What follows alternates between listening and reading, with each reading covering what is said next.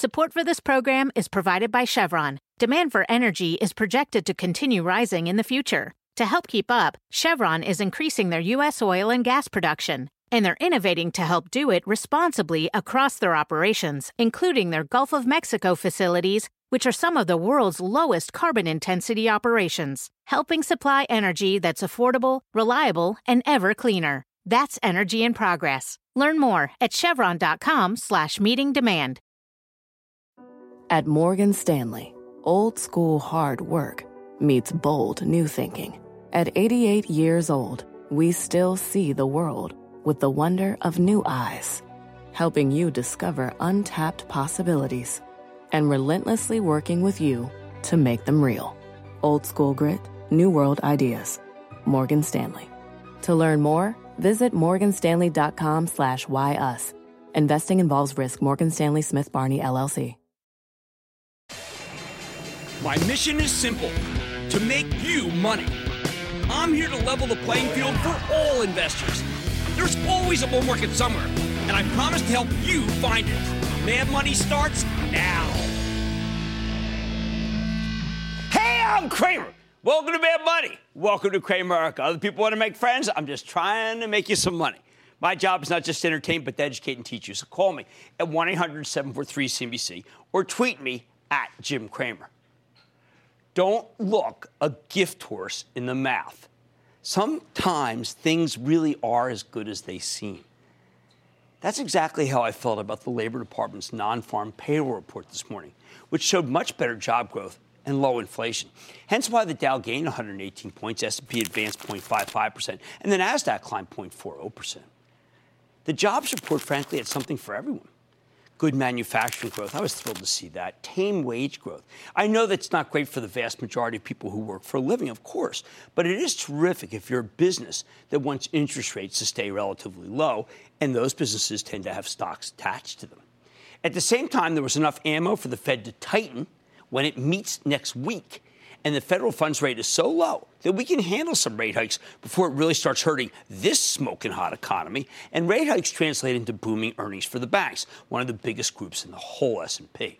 But let's not get ahead of ourselves with next week's game plan because there's a lot going on before we get to a Wednesday where I'll talk about the swan song, not the black swan, the swan song. First of all, when we come in on Monday, look out you'll be able to trade Bitcoin futures. That's right, the CBOE will seek to create a two way market in the so called cryptocurrency. And I bet they start to tame the Bitcoin phenomenon. When I say tame, by the way, please, I don't necessarily mean it'll go down, although I have my suspicions that short sellers will use the futures to blast Bitcoin lower. What I mean is that so far as at least Bitcoin is the least transparent financial bubble I've ever seen. I mean, I like a little transparency with my bubbles. That ends Sunday when the futures start trading on the CBOE, and we'll see whether this captivating run can survive the scrutiny that comes with being listed on a prominent exchange. At the very least, I bet Bitcoin holders might want to hedge their positions, and the futures will let them. Plus, some holders have to be frightened that the most recent rally was what we call a walk up in the business, meaning that some hedge funds walked up the price of Bitcoin on very little volume so they could get short at high levels and blast the darn thing to kingdom come. On Monday, we find out what happens when there's a real market in this thing. It's going to be revelatory. Now, this morning, one of my favorite analysts, JP Morgan Stephen Tusa, put out a devastating piece about how 3M should be sold because its big tailwinds are turning into headwinds. Tusa, who actually had a sell on the stock going into today, rehashed some arguments about how things simply can't continue to be this good for the Minnesota Giant. I thought he was dead wrong because he assumes that 3M is a static company that won't be able to adjust to the changes that are coming. Time and time again, under CEO Inge Thulin, 3M has innovated itself out of difficult situations. But do not take it from me. See, because on Tuesday, 3M holds an analyst meeting, and I think they'll tell a very compelling story that justifies the stock's 33% gain for the year. I see today's weakness as a buying opportunity. Look, Tusa does incredibly high quality work. He got you out of GE. He told you exactly how bad things were at the troubled industrial when others, including top level executives, were in complete denial. But nobody's right all the time, and I think the underperform rating that he has on 3M, it's ill advised. How about Janet Yellen, last Fed chair press conference? Oh boy, uh, I'll miss her. All I can say is we're all going to miss her when she's gone. I believe Yellen will tell a story about why it makes sense to raise the federal funds rate by a quarter of a percent without hurting the economy. You know, she's been an exceptional Fed chief, gets very little credit for it, I think. Just one of those people who served the country incredibly well. She managed the Federal Reserve terrifically. Uh, her, she, by the way, she always took her own counsel uh, which is really important. The myriad commentators who wanted her to jack up rates quickly for fear of phantom inflation, she didn't listen to them. I bet we'll look back and marvel at how she helped engineer the strong economy, uh, one that has very little inflation.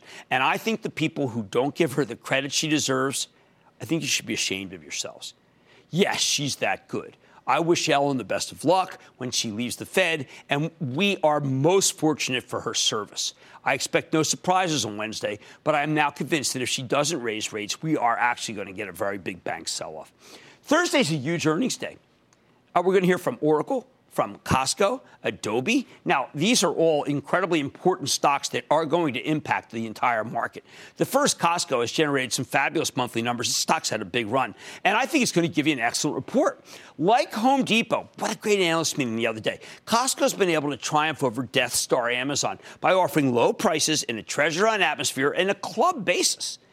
Last quarter, they beat themselves up about their online offerings. They're merciless toward themselves. I kind of like that. Let's see if they're feeling more satisfied now. They're actually really never satisfied. Maybe that's why Costco is so good. They are never satisfied.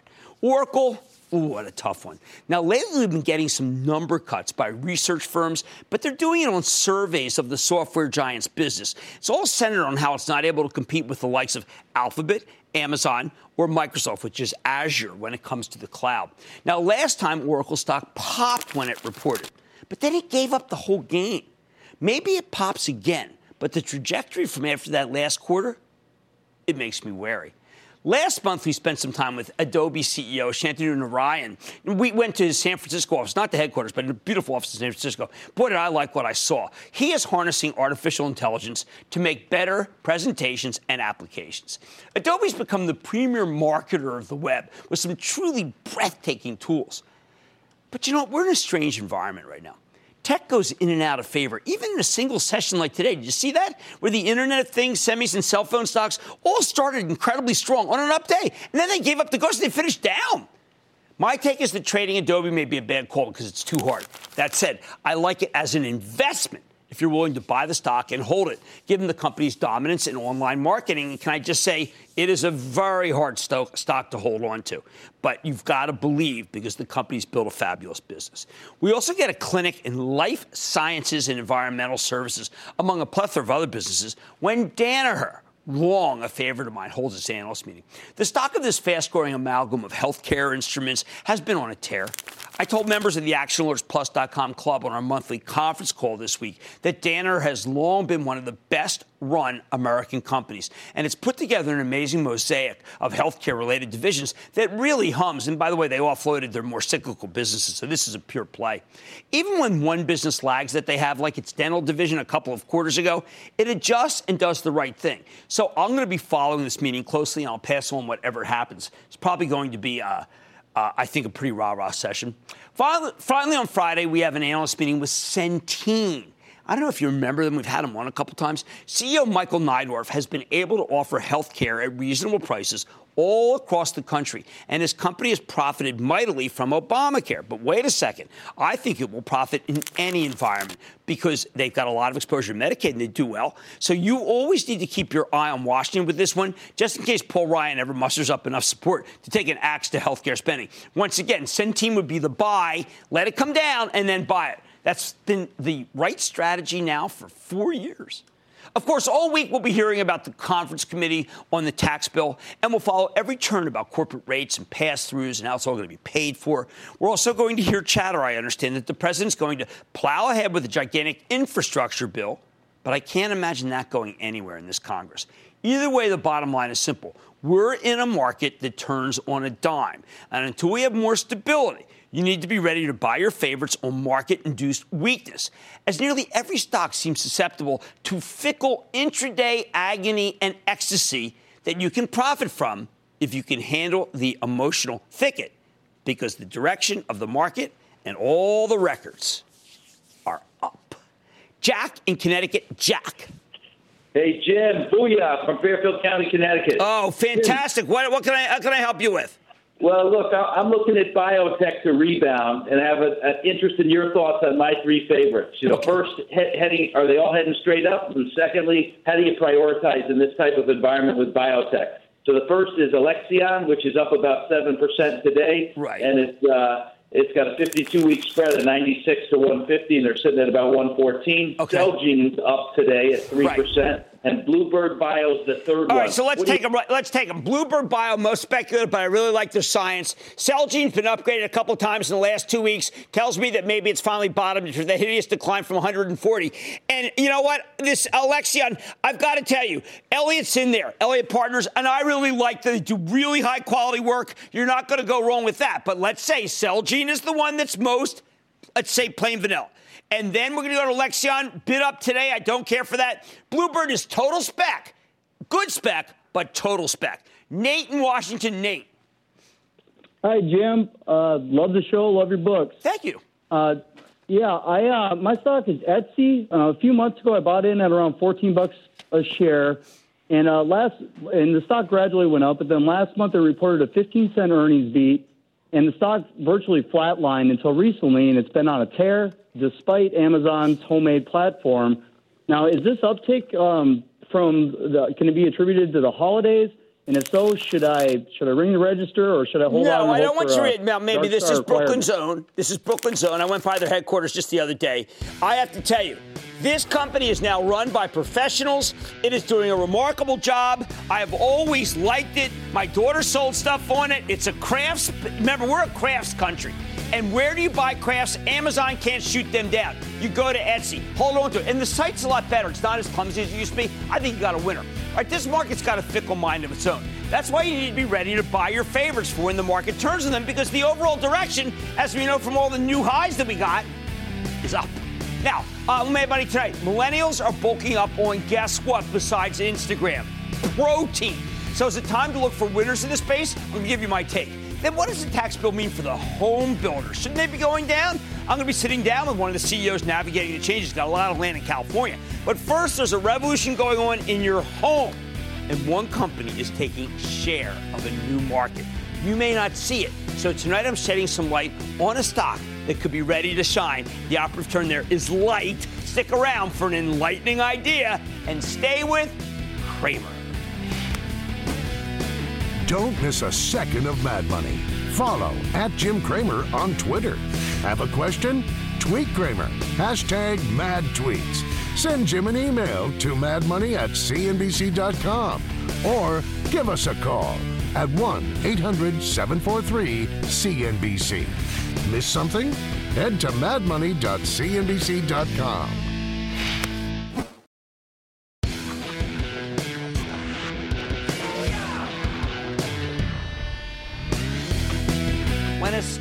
was written off and left for dead makes a miraculous comeback.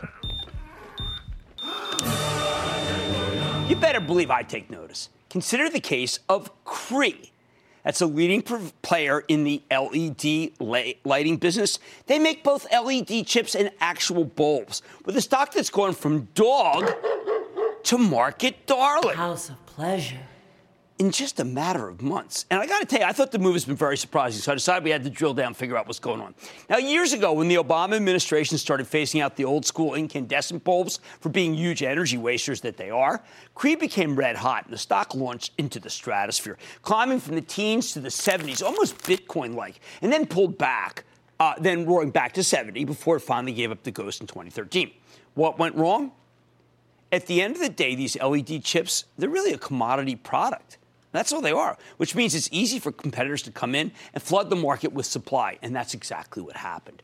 After a multi year sell off, many years, the stock ended up in the low 20s, and that's where it stayed. That is until a few months ago. Starting in August, this thing began to take off again, and Cree's now made a remarkable move. It's up from 22 to 34, more than 50% in a little more than three months' time, which begs the question what the heck is going on here? Okay, let's start by looking at what Cree's done since its big breakdown four years ago. First, you need to know that the company has three divisions. This is really important, guys. Lighting products that we all know, that meaning the lighting systems you can buy. It, it, they sell a ton of them at Home Depot.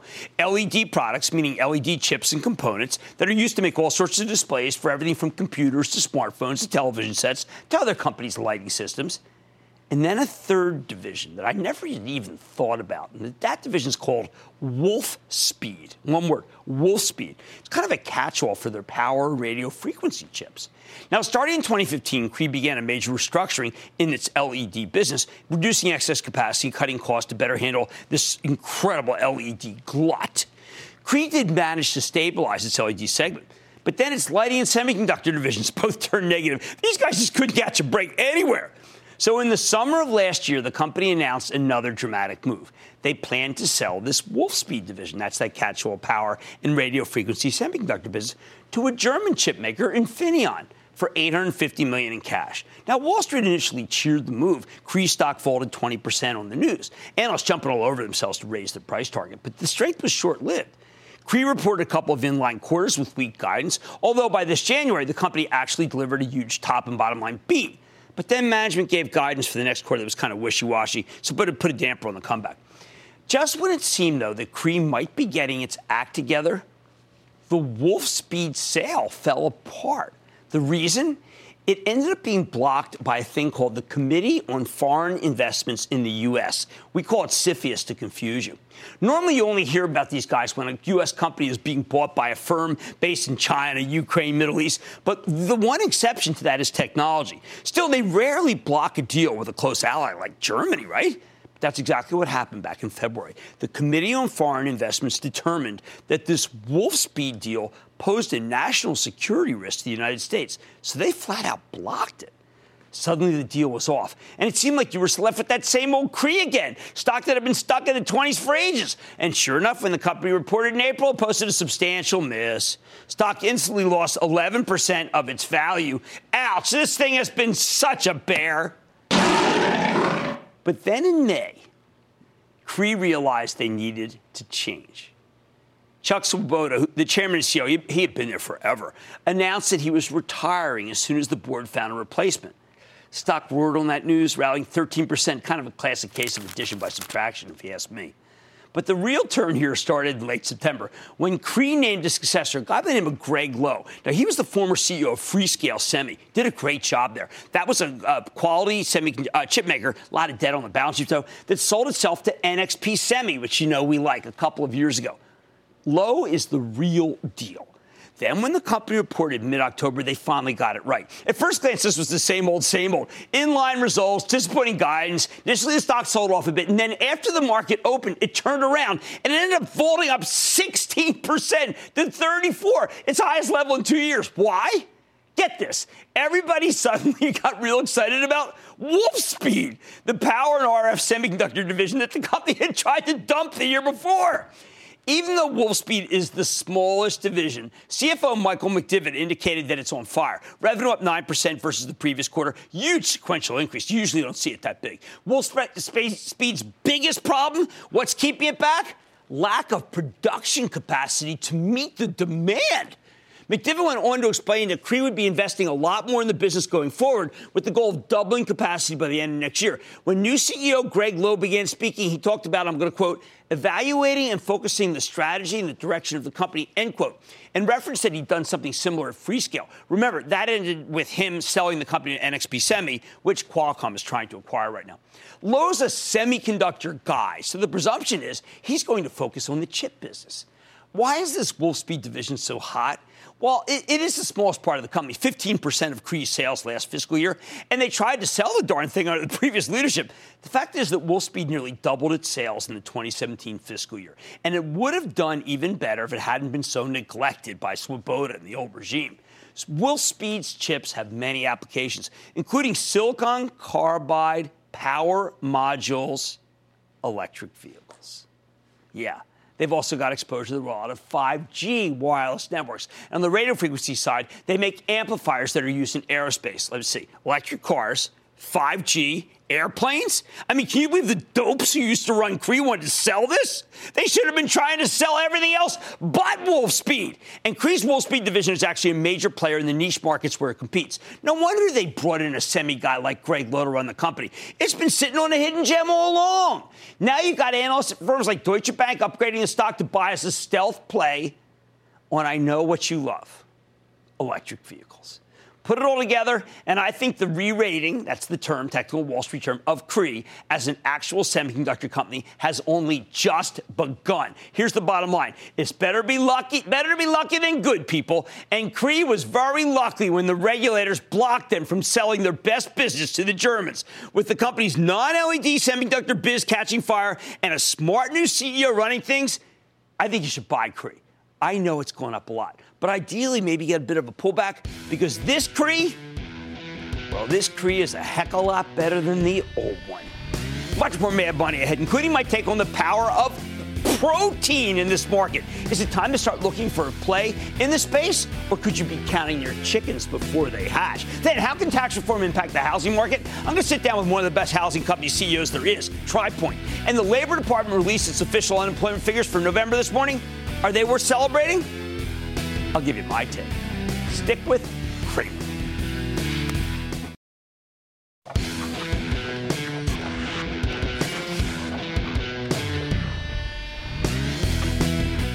We in Cramer are always on the lookout for powerful secular growth themes and trends that can drive monster, not one year, not two year, but multi year gains. And tonight we've got a big one that I need to elaborate on.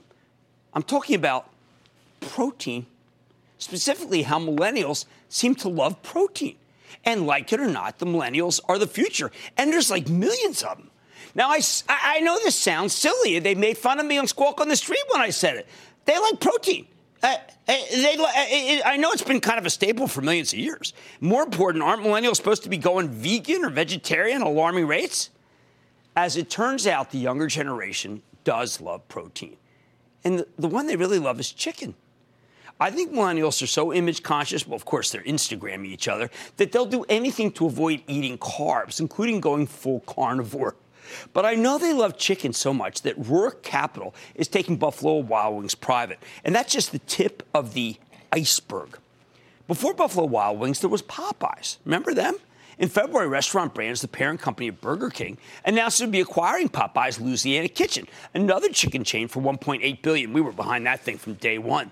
Company now has had two full quarters under its belt with Popeyes as a subsidiary, and so far the results are looking pretty good. Hence why the stock is up 27% for the year, even as it's sold off pretty hard over the past couple of weeks because they're based in Canada, and thus they don't see the same benefit from reform as an American based chain would in its taxes. Then, just last week, we got confirmation that Arby's, which belongs to Roark Capital, would be snapping up Buffalo Wild Wings for 42% premium versus where the stock was trading right before the takeover rumors began circulating. Now, those rumors were pretty shocking, as Buffalo Wild Wings is performing pretty poorly for quite some time. One chicken chain getting acquired, okay, isolated incident, right? But two? I think two's the beginning of a pattern, and there might be more deals in the works. On Monday, a must follow, Dan Primack of Axios, reported that Arby's has much greater ambitions and is amassing a major war chest to fund future deals. More important, the poultry bull market goes well beyond the restaurant space. It's really a two pronged story. And the second prong is Cramer fave Tyson Foods, which I like to think of as a kind of a gigantic butcher shop. Tyson has a lot of exposure to beef and pork and even prepared foods, but lately the stock's been running in large part because of the strength in the company's poultry business. And make no mistake, Tyson's on fire here. It's vaulted from the mid 50s in May up to 83. That's an enormous move for a large cap food company, particularly when the food group's been doing so badly. Now, some of that is because management's made a series of strategic changes designed to improve the business while also, yes, pandering to millennials. For example, uh, Tyson's embraced sustainability. They're selling antibiotic free poultry. Two things the environmentally conscious, natural, and organic loving young, younger generation can't get enough of. They really hate antibiotics. Remember we had Tyson on? I don't like them either, but I'm saying that they look at the labels and stuff. Plus, they made a smart acquisition earlier this year, picking up this thing called AdvancePierre. It's a packaged food company with a big sandwich business, something I was very bullish on because Tyson's last acquisition, Hillshire Farms back in 2015, has worked out so well. But as CEO Tom Hayes has told us, a lot of the strength here, once again, comes down to this. Sure enough, the stock's giving you a terrific 17% gain since the last time I recommended it just two months ago. Even better, Tyson reported a very strong quarter in mid November, with management reiterating their very bullish guidance for all of 2018. Best of all was the commentary on the conference call, which sounded almost giddy, frankly. As Dennis Leatherby, the chief financial officer, put it, we have a tremendous amount of momentum going into fiscal 18 as we come off a year of 21% earnings per share growth, end quote. Then he added, quote, our first quarter in fiscal 18 is off to a great start. In terms of chicken bull mar- of the chicken bull market specifically, CEO Tom Hayes explained that the company is adding chicken capacity because the demand has been quote outstanding and outpacing end quote. Hayes wants to keep supply short of demand. That's how you get higher prices. But so many people want so much chicken that they've needed to increase their supply anyway. In short, Tyson sees strength in all of its protein categories beef, pork, and chicken as we head into 2018. And there's no sign of demand for meat abating. So, how do you play the protein bull market? For starters, let's not overthink this. I mean, I still like Tyson up, even up here. And while the stock is rotten, the fundamentals have also continued to improve. Frankly, I think the stock is still cheaper. It's at 14.4 times uh, next year's earnings estimates. That, that, that's too low.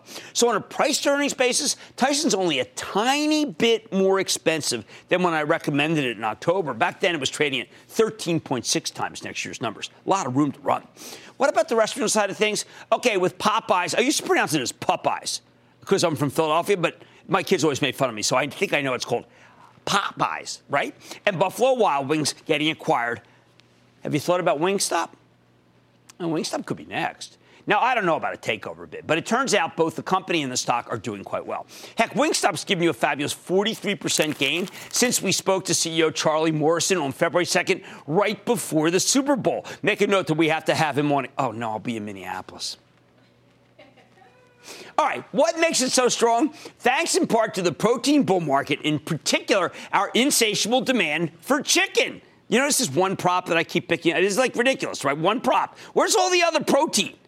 All right, anyway, Wingstop's one of the few restaurant chains out there that's still putting up lots of new stores. Some of that's because they're pretty small, but the fact remains this is a rare growth restaurant stock, and the numbers have been darn good. In its latest quarter, Wingstop, Wingstop's store count increased by 14.6% year over year. They now have 1,088 locations. More importantly, same store sales up 4.1%. Protein bull market. That said, Wingstop stock is expensive trades at roughly 50 times next year's earnings estimates, 43 times the 2019 estimates. I don't like that. That's priced even for a company with 17% long-term growth rate. And I don't expect to be taken private. After all, Wingstop used to be used to be private. Guess who owned it? Roark Capital, the same guys who just bought Buffalo Wild Wings until the IPO in 2015. Those guys still own 20% of it, so it's not going to get a takeover bid. But wow, good numbers. So I'm not going to recommend buying more at this level, but I think the stock can go higher into the end of the year, in part because Wingstop's mostly domestic and pays a 36% effective tax rate. So they're going to be a big winner from tax reform. Oh, here's another one because just reported that I really that I you know I like, but I, it's moved. Yum Brands. Now they're the parent company of Pizza Hut. Uh, they're going to start delivering beer. Did you see that? Uh, Taco Bell, and the chain I'm really interested in here, KFC, which I love. It's a treat. This stock is up more than 30% for the year, with Taco Bell and KFC being the main drivers. What can I say? People can't get enough protein. But Yum trades now at 26 times next year's numbers. This used to be very inexpensive stock. Uh, it, it, it's it, this one isn't cheap anymore. When you start looking at the out years, though, you can get a 22.5 times number for 2019. While it's not my favorite, you certainly have my blessing to buy this one, particularly on a pullback. Why? It is a really well-run company. I just don't like paying that high multiple. So here's my bottom line. It may sound like a silly thesis, and people laughed initially, but protein is red hot. I think because image conscious millennials are desperate to avoid eating carbohydrates. The best way to play it? Stick with Tyson Foods. Yum's worth holding. Wingstop could be attractive into weakness. Tyson is a buy, buy, buy. And you know, we just changed our menu at Bar San Miguel. We added a whole bunch of chicken dishes, literally because of the, pol- the poultry bull market. I need to go to Donna, in North Carolina, please. Donna. Hi, Jim. Yeah. Donna. What's up? Love your show. Thank you. Jim, my question. Yeah. I have twin sons that are millennials, and I wish to get them interested in investing Okay. because one day they may inherit stocks from me. What advice would you give me and other parents that would spur those millennials' interest and mainly patience for long term investing, getting them to be savvy investors so that they will understand what they will be doing? All right, this is a great, great question, Don. I've addressed it a couple times. Let me be really, really succinct. What do they like? That's what you have to start with. What do they like? If they like to go to McDonald's, we have a possibility. They like to go to Wendy's, okay? If they like to shop, if they go to Amazon, if they're on Facebook. We need it to be that there are things that they like so they'll stay interested and they'll buy more if they go down because they like them. So that's the way to go. Phil in South Dakota. Phil. Hi, Jim. How are you doing today? I'm good. How about you, Phil? My question is about Domino's Pizza. It was up nicely today. You uh, see that? Well, okay, let's talk about Domino's, okay? This company's been, this stock has been under pressure for a long time. People keep thinking that the last quarter wasn't that great and the international's not growing that well. Can we just give can we just give Patty Doyle a little slack here? He has built a great multi-year situation, and you know what? It's not a, a "what have you done for me lately" situation with Domino's. I think you sock it away. Why? Because they are a technology company that delivers pizza on time. And yes, I like the banana peppers and no cheese. Press that no cheese option. It's a tomato pie. It's delicious. All right, millennials are muscling in on protein. There's power in these stocks. I say bulk up with some Tyson Foods. Okay, much more Mad Money, at including my exclusive with a leading California home builder. How are the wildfires ravaging the region impacting its business? Don't miss my sit down with TRI Pointe, one of our favorites. Then, uh, what's today's unemployment unemployment number mean for your portfolio going forward? And all your calls rapid fire tonight's edition of the Lightning Round, and of course, a look back at the week that was. Stay with Cramer.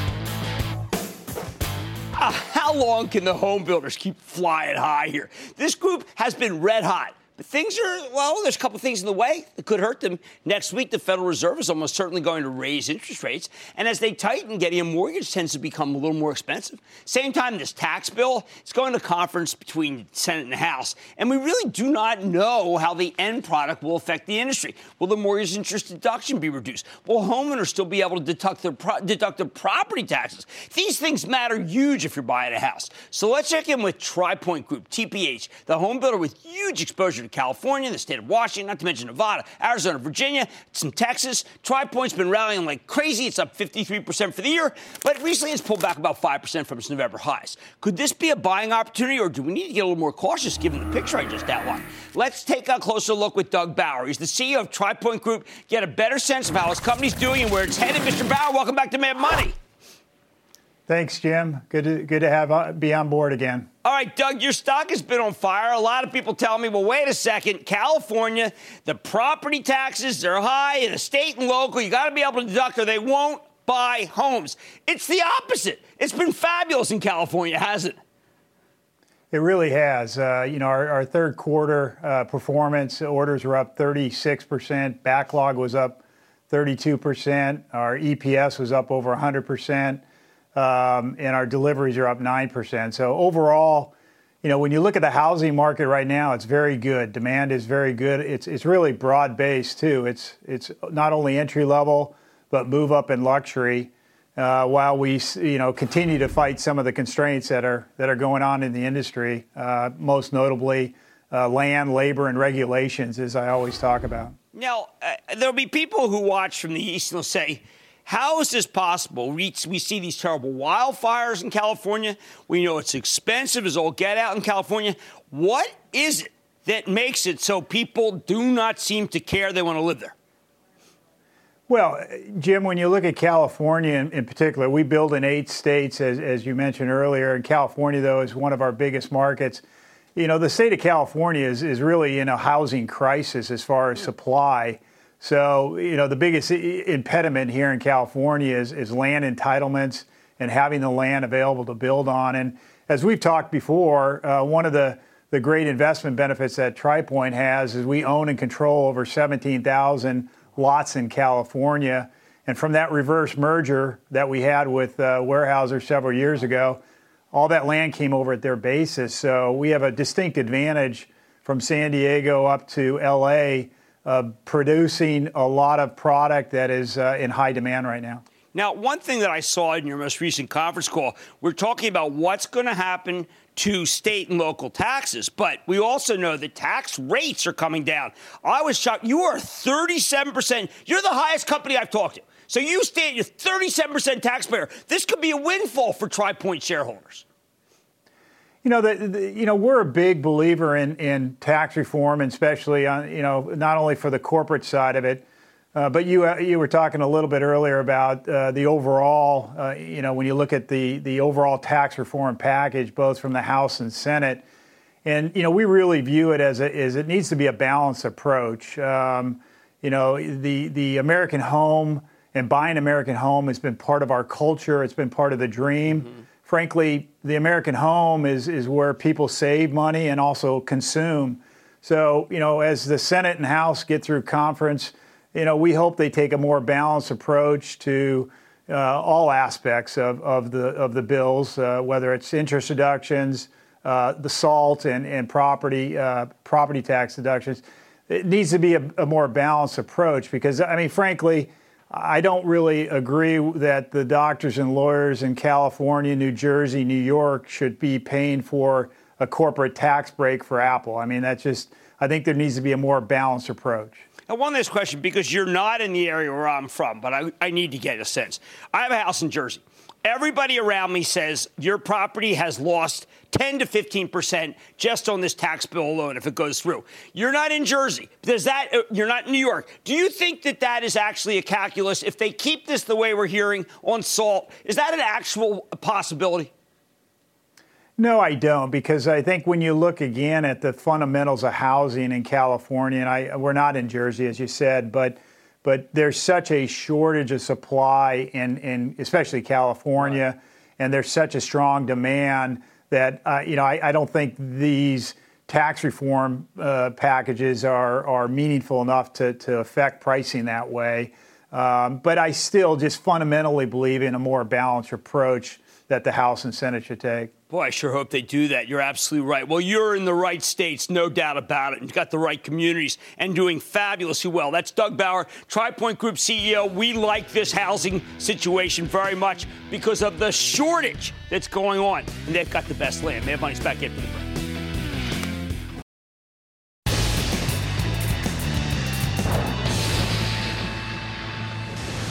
It is time. It's for the lightning round. One, two, right, goes one, and the same as five, seven, five, seven, seven, seven, seven, play the sound. And the lightning round's over. Are you ready, Ski Daddy? Time for the lightning round. Crazy I'm going to start with Alan in Ohio. Alan. Uh, hey, Jim. Thanks for taking my call. United States Steel. The symbol is X. I was wondering. Why would you want to do that when we have Nucor finally breaking out on on what I regard as an infrastructure play? How about we go to John in Virginia? John. Jim, a big booyah from the snowy Old Dominion. Uh, AAXN, Axon. Been in it since about 2002. Been you know, I gotta, yes, yeah, this is the security. Remember, this is the old uh, taser, and we like it. We think it's doing well. Let's go to Sam in Pennsylvania. Sam. Hey, what's going on, Jim? what's going? Hey, ALKS. I'm partial to Alkermes. I think that Richard Pops has done a good job. There's periodically some like negative press on what on their drug on uh, uh, uh, Vivitrol. I think that's a mistake. It's really good. Let's go to Jose in Florida. Jose. Hey, what's going on, Jim? Not much. You tell me. First time investment here. Okay. I uh, just wanted to get an, an op- I guess like an opinion from you. Um, just wanted to see if uh, you can help me out. I had uh, invested a little bit under a thousand, or just over a thousand when uh, Sprint was at six, uh, just under six. Okay, Sprint's uh, with- a real long-term situation, Jose. If you want shorter term, it's T-Mobile, if and if you want income, it's going to be Verizon. Uh, time for one more. We're going to go to John in Alabama. John. Hi, Jim. Big booyah and roll tide to you from Lower Alabama. Roll tide. What's up? Roll tide. Want to know about my stock, IPG Photonics? IPG It's a little too hot for me. Fiber lasers up 100%. That may be not my style. I'd like you to take some off the table. Let's go to Brian in Florida. Brian. Jimbo, my friends, how are you? I'm doing good. How about you, Brian? Great. The market's soaring and soaring. GM is going down. Could you ease my fears? Yeah, no, I'm not. I'm not going to. I don't like the auto stocks. It just has not been one my cup of tea. And that, ladies and gentlemen, uh, the lightning round. The lightning round is sponsored by TD Ameritrade.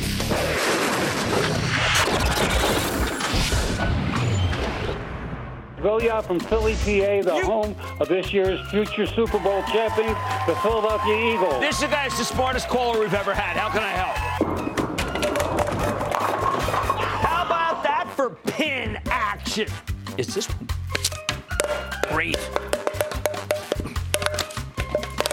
Just kidding. That's been the big theme behind so many M&A acquisitions. You know, let me start again. Cramer! Yo, yo. I've got a mobile internet tsunami playing with the house's money. You only need to get rich once. Booyah to you, ski daddy. Hello, Cramer and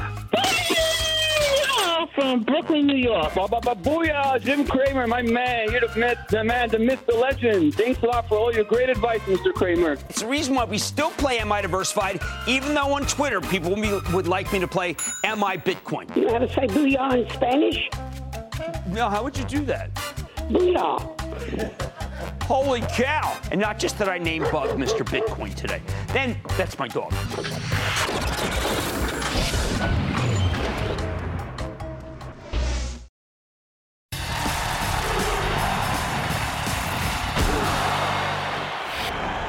Oh, Lordy, if anyone had ever told me that we could get a spectacular non-farm payroll number that showed employment increasing by 228,000 without also causing interest rates to immediately shoot up, I would have said that you were out of your mind. Yet that's exactly what happened today. We had an amazing report with new jobs being created at a rapid pace, particularly in the manufacturing side. There's something new. Added 31,000 jobs. The manufacturing jobs are in diverse industries like fabricating metal products, plastic and rubber, electronic products, just the kind of higher skilled blue collar jobs we want to see. Normally, though, this kind of number would be accompanied by inflation, and inflation sends interest rates soaring. Not this time, though, because while there's a lot of hiring, there's not much wage growth. That's what scares the bond market. Average hourly pay inched up just 5 cents to $26.55. And over the year, by the way, wages increased by only 64 cents. That's, a, that's only a 2.5% annual wage increase.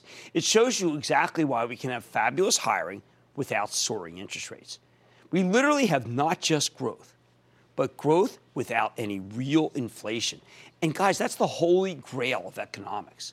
I can't stress enough how rare this is. Growth without inflation is one of those things that's supposedly po- possible in theory, but you almost never see it in real life, at least not in a fully industrialized country like the United States. And believe me, it's not something they teach you about in Econ 101, or even when I was being trained at Goldman Sachs. Even now, years after working at Goldman or my old hedge fund, I'm still conditioned to look at bonds at 8:30 right after the number reported. A minute after the jobs come out, you got to look at it. A number like this would normally cause bonds to sink. We might have even gotten an on-the-spot prime rate increase from some major banks. I'm not kidding. Instead, we got no reaction at all. I look at the bonds. I thought the machine was broken. How's this possible?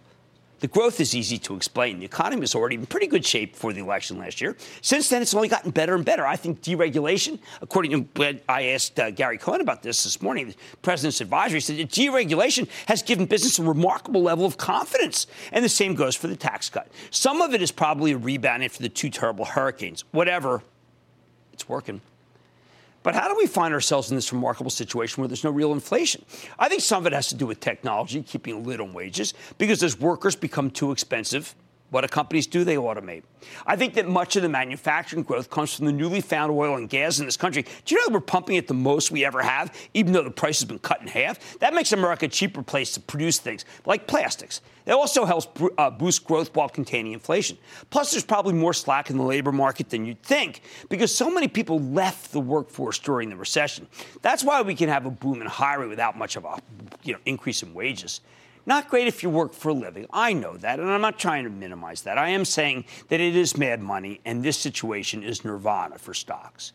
Now, I know this current state of things might not last. Autonomous driving could lead to a major decrease in employment. Same goes for point of sale automation and retail. Both are on the way. There are countless other inventions that could limit wage growth. At least for the moment, though, this is indeed a fabulous economy. And it buttresses the notion that the stock market's run isn't all that crazy. Remember, normal times, strength sowed the seeds of its own destruction by leading to inflation and then multiple Fed rate hikes just, just growing up like weeds. But at least for the moment, that's not the case. My take enjoy it. Moments like this one don't come around very often. Stick with it.